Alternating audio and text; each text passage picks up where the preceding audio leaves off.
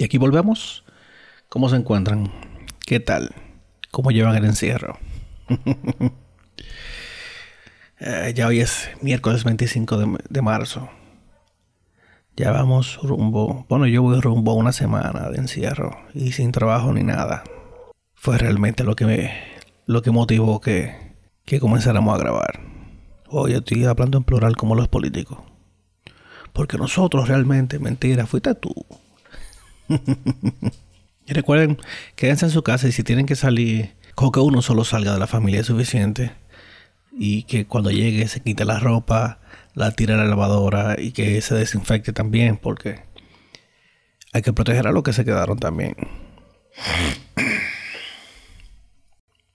Yo quiero hoy tocar algo que fue traído a colación por mi amiga Katherine de Ampicilina quinientos. Y es un, un problema que realmente tenemos encima y que tanto el gobierno, eh, t- todos los ministerios e incluso la oposición se han negado a, a ofrecer detalles de cómo, de cómo solucionar. Y es eh, la inminente escasez de pastelito en, en la República Dominicana. ¿Qué vamos a hacer? Porque ya por lo menos el triciclero que se paraba por mi casa... Yo no lo evito porque que no salgo. Entonces, si, si entonces si el pana no cruza por mi casa, no lo veo. ¿Qué vamos a hacer? Las empanadas, los pastelitos. Yo entiendo que deben ser incluidas en una canasta básica familiar moderna, inclusiva, y que, bueno, que a cada ciudadano se le pregunte si quiere su pastelito con pasa o sin pasa. Porque yo soy team pasas. Eh, a mí como que la mezcla de lo dulce con lo salado. Pero sí, debe ser incluido en todo eso que está repartido el plan social de la presidencia. Hay que ser serio. Hay que tomar medidas adecuadas para que en cada casa de, de República Dominicana nunca falte un pastelito. Se ha trabajado mucho eh, por el progreso del país y no podemos dejarlo caer. Ok.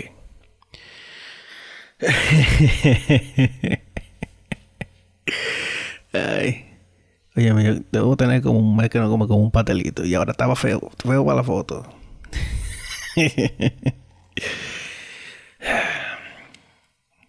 Aumentan los casos, como era de esperarse. Teníamos que el veintidós habían doscientos dos, el veintitrés doscientos cuarenta y cinco, con una pequeña baja.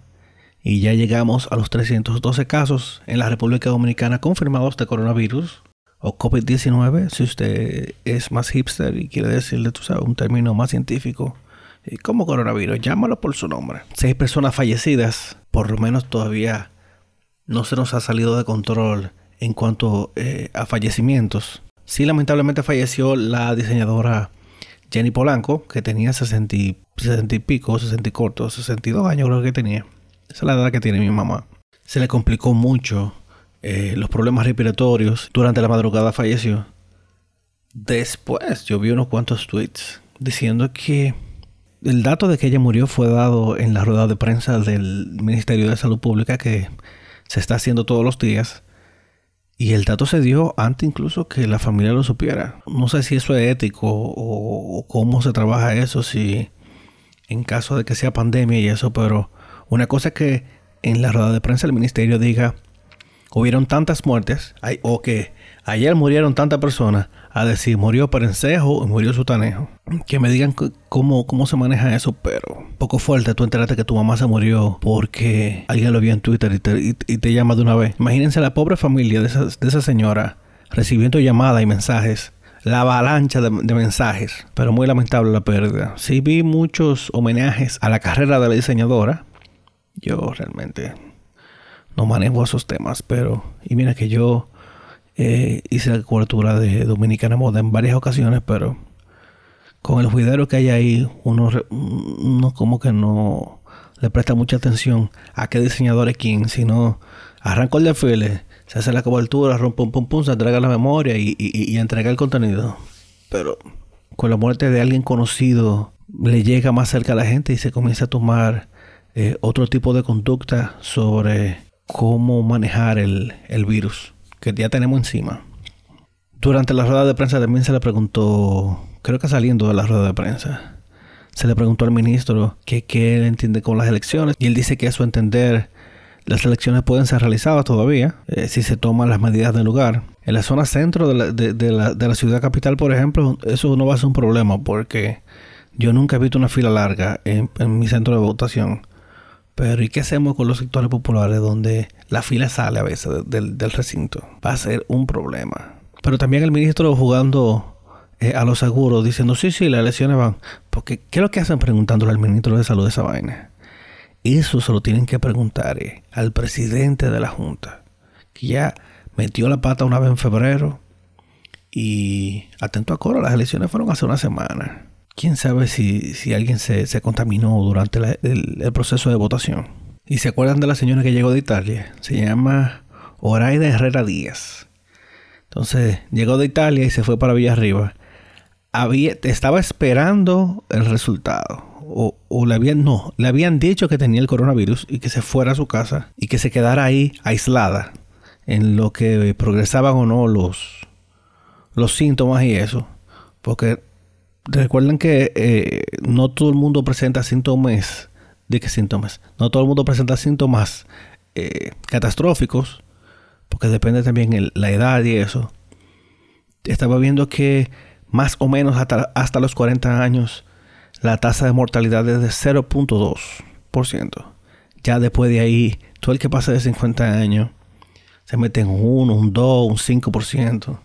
Y por eso es que eh, los abuelitos, todo el que pase de setenta años, pertenece a una población que tiene alto riesgo de contagio y de, de mortalidad por el coronavirus. Pero resulta que por culpa de esa señora, César se la loca, salió, pues ella salió de su casa, ustedes se acuerdan, ella salió de su casa y eso, y cuando la fueron a buscar no se quería ir y tuvieron que sacarla a la mala.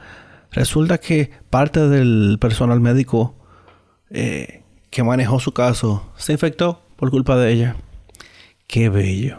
Y lo que yo te digo que a la doña, después que se cura del coronavirus, debieran someterla a la justicia. Porque es que tenemos que aprender de alguna forma. ¿Por qué hay que desafiar tanto a, la, a las autoridades? Sabiendo con el problema que hay a nivel mundial. Y hablando de nivel mundial, ya oficialmente se pusieron para dos mil veintiuno las Olimpiadas que iban a hacer ahora en Tokio dos mil veinte. Era de esperarse. Ningún país iba a mandar a sus atletas a posiblemente contraer el virus, ya sea en el tránsito hacia las Olimpiadas, durante las Olimpiadas o en el retorno de las Olimpiadas. Imagínense que se contaminen en el retorno y terminan contaminando aún más su país. Entonces no tiene sentido eh, preparar unos Juegos Olímpicos donde van miles de personas a verlos presencialmente de todas las partes del mundo. Y eso puede disparar los niveles de infección en lugares del mundo que a lo mejor están más o menos bajo control. También Instagram eh, va a comenzar a tomar medidas en cuanto al, al nivel de difusión de, de bulos, de, de fake news de, sobre el, el COVID diecinueve, el coronavirus, para manejar la percepción. Le voy a ser sincero. Eh, yo me puse a ver muchas noticias y me senté a analizar estadísticas y eso. Y a mí me entró un mini ataque de pánico. Porque cuando ustedes ven que países que invierten eh, una cantidad considerable de, de su P I B en salud tienen un problema encima enorme. Aquí se gasta ¿cuánto? Un uno, uno punto cinco por ciento del P I B en, en salud pública. O sea, en el, en el Ministerio de Educación se gasta el cuatro por ciento, ¿verdad? Se gasta menos de la mitad de lo que se gasta en educación, en salud pública, que es para mantenerlo vivo a todito. Y durante este tipo de situaciones es que nos damos cuenta de lo necesario que es un sistema de salud pública que le dé atención al ciudadano y que lo importante sea preservar la vida.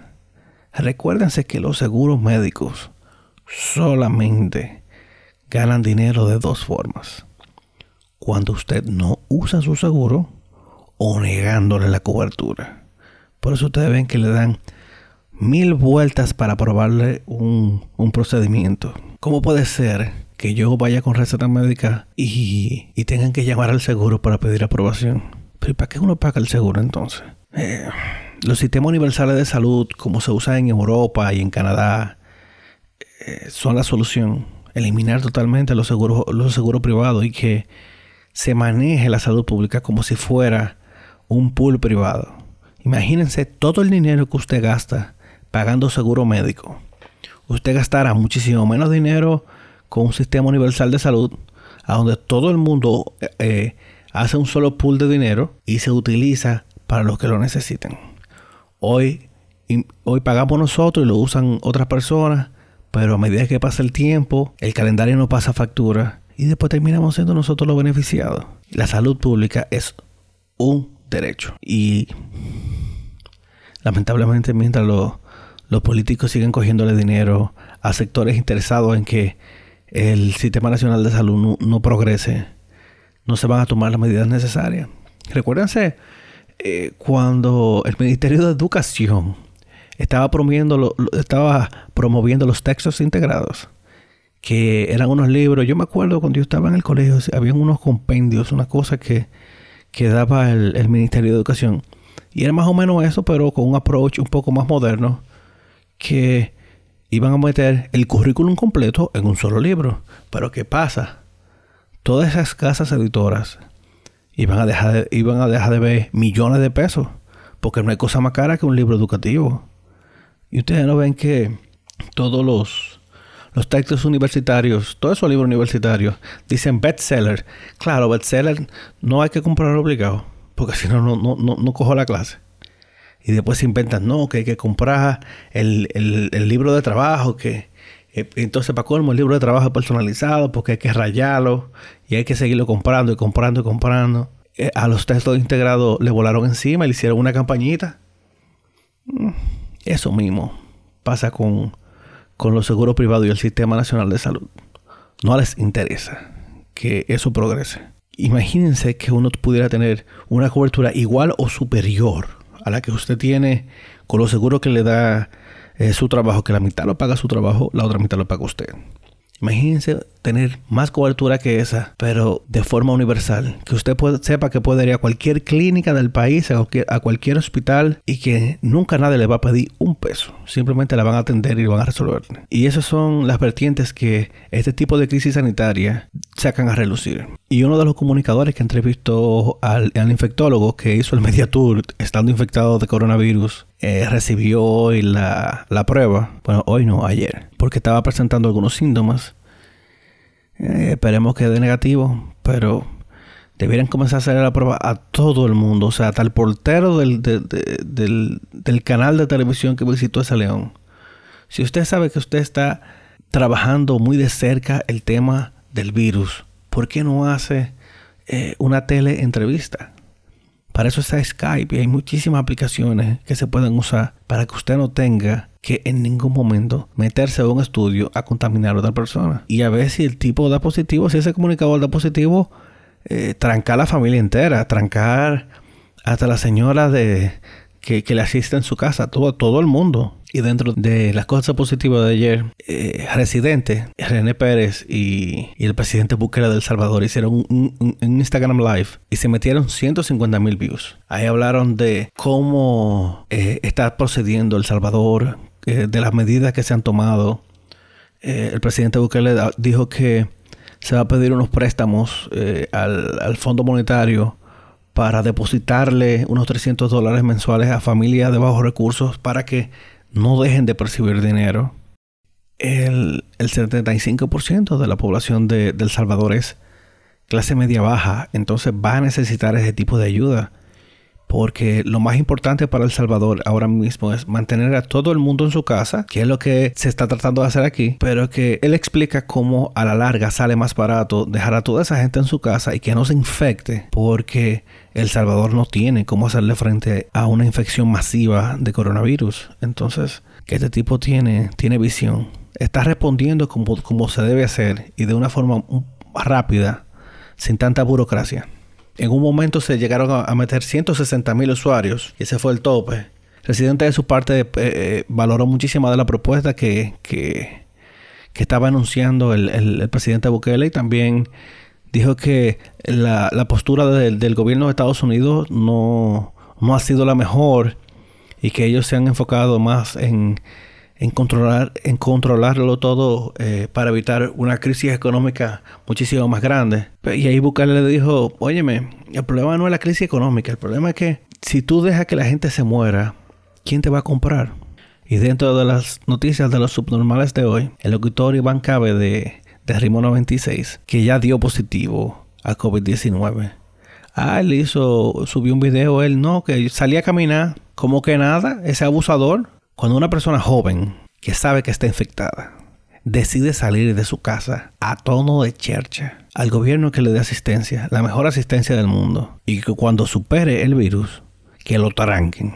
El tipo no tiene cerebro, ¿eh? ¿Qué es lo que tiene ese? Ese... Ya iba a decir mini mensaje gratis, pero ustedes entendieron. Y después se quejan cuando el gobierno mete mano dura. Esos son los primeros que comienzan a gritar, no, que tú una dictadura. Pero León, tú tienes el virus, ¿qué tú haces en la calle? No, y el tipo sale después en un video en sus redes pidiendo excusas, que él dice que él no tocó nada, que él no tocó la puerta, que nada de nada. Como que nada, que pedí excusa y nada, y no pasó nada. Mojonazo. Entran a su cuenta. Déjame buscar la cuenta. El tipo se llama IvanOnRadio. Todo junto. Bueno, sí, todo junto porque es el usuario. IvanOnRadio. Y entren a los mentions para que se den vida. Yo creo que a su mamá se, la han, se le, le han mandado recuerdo el día entero. Yo me imagino que él, él, él desinstaló la, la aplicación o apagó las notificaciones para no volverse loco. Ok, y ahora venimos a la parte del leisure de, de, del podcast. ¿Qué es lo que vamos a ver en Netflix hoy? Que todos los días les digo algo, pero realmente no da todo. Las veinticuatro horas no dan para verlo todo. Entonces, Sex Education, que tiene la segunda temporada, que para mí es de las series más funny y más cruda que hay de la bolita del mundo. Mostrando eh, lo que pasa a un adolescente para perder su virginidad y, y con una madre que que Gillian Anderson, Scully de, de X-Files para los que se acuerdan, y con una jeva que es igualita a Margot Robbie. Y yo no sé ustedes, pero yo me quedé sin tripa para reírme con la primera temporada. Tengo que agarrar a la segunda, la tengo ahí en, en, en mi lista en, en Netflix, pero imagínense con tanto, tanto tiempo libre que hay en estos días. A veces todos somos culpables de que a veces entramos a Netflix y comenzamos a punchar y a punchar y a agregar la lista y seguimos punchando, punchando y duramos una hora dando vueltas para ver qué es lo que vamos a ver. Qué vaina, eh. Antes cuando uno iba al videoclub, uno daba do- le daba dos vueltas al videoclub y cogía eh, la película y se la llevaba. Ah, el videoclub para los, los, los más jóvenes era un sitio como una tienda a donde uno iba a alquilar un V H S. Y el V H S es como un casete, pero de video. Ay, vuelvo y digo, yo no me imagino una cuarentena sin internet y sin, sin streaming, sin mi Netflix y, y Amazon Instant Video y, y esas vainas. O YouTube. Algo tan básico como YouTube. Antes del dos mil cinco no existía. Entonces... seguimos con las películas. John Wick, el capítulo dos, chapter dos. Y después de ser lo que los gringos llaman un sleeper hit, en el dos mil catorce, con la primera parte, el chapter dos lo agarra ahí mismito, literalmente a la misma noche donde acaba la, la primera parte. Y el tipo anda con su perro tranquilo, donde se va para su casa y ahí que arranca el de pelote. Como siempre, muchísimos tiros, muchísimas tomas larguísimas. En la primera parte hay una escena donde él se enfrenta a un pana con un cuchillo en su casa. Y sin cortar, eh, hay como cuatro minutos, yo creo. Tres o cuatro minutos. Después en lo behind the scenes, los directores dijeron, bueno, vamos a hacer tomas más largas porque no hay presupuesto para hacerla muchas veces. Entonces, la vamos a hacer como salga. Y por eso que ustedes ven que a diferencia de películas como Taken, que para Liam Neeson volarse una verja, hay como cuarenta cortes. Y con Keanu Reeves tenemos tomas de tres y cuatro minutos. Un Tarantino completo, que se ve una, que se ve que son peleas de verdad. Claro, porque Keanu fue a entrenar arte marcial y se fue a Charon Tactical a entrenar con, con armas de fuego de verdad. Y por eso se ve como que el tipo sabe tirar de verdad, porque el tipo entrenó con un verdugo, con un campeón de tiro. Para los que les gustan los tiros, que son de la película más heavy para uno perder tiempo y desconectarse del mundo. Ahora vamos con tres especiales de comedia que están en Netflix y que son nuevos. Mark Maron, que es... Eh, The End of, the End of War the, o The End of Times, él habla de cómo el mundo se va a acabar. Y ni siquiera es stand-up comedy, porque el pana se sienta también. Entonces es sit-down comedy o algo así. Entonces, dos nuevos que ni siquiera... Ese, por ese ya yo lo vi. Y dos nuevos que todavía no he visto es Tom Segura, que se llama Ball Hog, y Bert Kreischer con Hey Big Boy. Son comedias diferentes los tres. O sea que algo ahí tiene que haber que te guste. Con Tom Segura es un humor un poco oscuro. Entonces, si usted es de la gente que se ofende mucho y con mucha facilidad, a lo mejor eh, no, no, no cliqué tanto con ese. También tenemos Los Caballeros del Zodíaco, los originales, Saint Seiya. Lo que veíamos en el once, en la tarde. Eso mismo. Que, dato curioso, dice que hay seis temporadas, pero como uno lo veía, como lo ponían en la televisión cuando... Diablo, se me cayó la cédula otra vez. Pero como uno lo veía, como lo tiraban en la televisión, ya no que le importaba qué temporada, ni qué nada, ni qué ocho cuartos. Entonces, para los que quieren eh, darse una pequeña tanda de nostalgia, agarren Los Caballeros del Zodíaco, que tienen que ser ochocientos mil episodios. Recuérdense solo en la saga de las doce casas del Zodíaco. Eso duró como tres meses, tres o cuatro meses, porque en una misma casa duraban cuatro y cinco días. Y yo espero que todos estén bien, todos los que me escuchan, a ti que me escuchas. Hola, a ti que me escuchas. Yo espero que estés bien, que te estés lavando las manos y que te quedes en tu malvada casa. Lavarse la mano, los veinte segundos, bla, bla, bla, cumpleaños feliz dos veces que hay que cantar. Eh, y si hay que salir, porque es extremadamente necesario, que salga uno y que el resto se quede. Eh, yo sí vi que eh, unas amistades mandaron a todos los muchachitos, todos los menores, eh, están en una casa en el interior, lejos, lejos de la ciudad. Yo creo que esa fue una decisión extremadamente inteligente. Sacarlos automáticamente de la ecuación de la infección, y así uno está más tranquilo, porque dime tú, en una casa en un campo donde tú sabes que eh, en buen dominicano la empalizada es bien alta, que los muchachitos no van a salir por ningún lado, salgan a jugar y tú sabes que no se van a contaminar con nada, porque por ahí no pasa nadie, por ahí no más pasan ellos. Cuídense, en serio cuídense. Vamos a hacerle caso a, la, a las autoridades. Al parecer Daniel Medina va a hablar hoy, otra vez. Eh, va a hablar de unos paquetes eh, de asistencia social. Eh, va a hablar de, de qué es lo que es con la economía, porque han hablado de, de los impuestos y las cosas para las grandes empresas, pero los pequeños y microempresarios eh, estamos quedados. ¿Qué hago yo con la D G I, que ya me está mandando correo para ver qué es lo que es con, con, los, con el I T E V I de, de febrero? Eh, y por, ya se está acabando el mes de marzo. Ahorita comienzan a, a, a mandar correos preguntando por el de marzo también. Y uno no ha facturado nada. Y también otra cosa. Eh, vamos a tomar medidas para que a los pequeños y a los microempresarios, óyeme, se nos pague más rápido. Porque ¿qué hago? Si, si la D G I quiere que yo pague, no puedo, yo no puedo estar esperando noventa días para que me, noventa y ciento veinte días para que me paguen una factura. Entonces... sí, esperemos que el presidente hable de eso. Esperemos también que hable de, de congelar los precios de por lo menos la canasta básica. Pues, óyeme, ¿cómo puede ser que un huevo cueste casi el doble ya en una semana?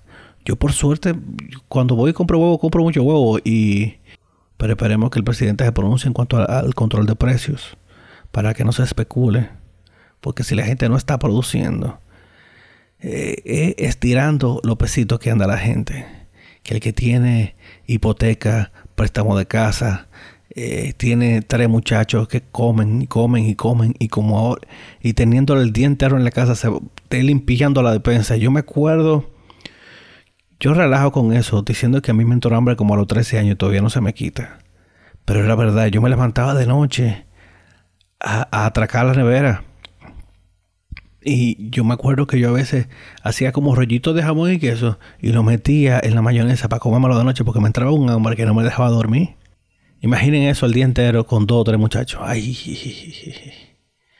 Entonces no, no, la compra no va a rendir, la compra se va a acabar muchísimo más rápido, porque en vez de tener seis horas los muchachos en la mañana afuera, entre el colegio y lo que sea que hagan después del colegio y cuando salgan, imagínense que los muchachos salen a las siete y pico de la mañana y llegan otra vez a las una, a las dos de la tarde.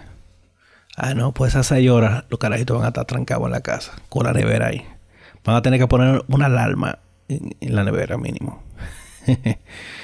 Pero sí, esperemos que se pronuncien para todo eso y que eh, la asistencia para, la, para las poblaciones más vulnerables, vulnerables, para las poblaciones más vulnera, vu, vulnerables, wow, qué vaina con esa palabra, eh, se toman medidas para darle un apoyo especial a ese tipo de, de familias que tienen... que tienen la mano en la cabeza, porque imagínate que el tipo es frutero y ya nadie va a comprar fruta. Eh, le pueden fiar un colmado, pero llega un punto en que ya el mismo colmador te dice, no papito, pues ya, ya tú te estás sobregirado. Si tú coges dos mil pesos todos los meses fiado y ya va por tres mil y no, yo no te puedo seguir fiando. Hay que dar un apoyo y que las ayudas eh, alimenticias que se den sean... se han entregado de una forma más inteligente. Estaba viendo que en Nueva York a los estudiantes pueden ir a buscar sus tres comidas diarias eh, por centros específicos eh, durante horario laborable. Entonces, tú vas, tú vas en la mañana, cuando tú vas te puedes llevar tus tres comidas todos los días gratis. Más o menos ese tipo de, de approach debiera hacerse aquí, para que un barrio, en vez de tener que ir a un solo sitio, eh, tengan... qué sé yo, ¿cuántas iglesias hay en un barrio? Entonces, utilizar ese approach para segmentar quién entra a qué sitio y eso, porque no, no podemos que cada casa tenga acceso a comida.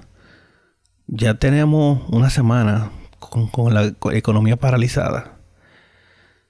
Todavía los supermercados, las farmacias, ese tipo de empleados todavía van a seguir viendo dinero. Pero y yo, que si no salgo a producir, no genero. Eh, ¿A mí quién me ayuda? ¿El gobierno qué hace conmigo? Entonces, esperemos. Pero ya me fui en una otra vez. Se me cuidan. Nos escuchamos mañana. Yo soy Isaac Alonso. Me pueden seguir en, en las redes como Macatrón con K. Y estamos ahí hablando, hablando cosas variadas el día entero. Porque no hay de otra. Mira que yo había abandonado. Tenía un, el Twitter un poco abandonado. Y, y ahora con esta situación del coronavirus. Le he cogido cariño otra vez.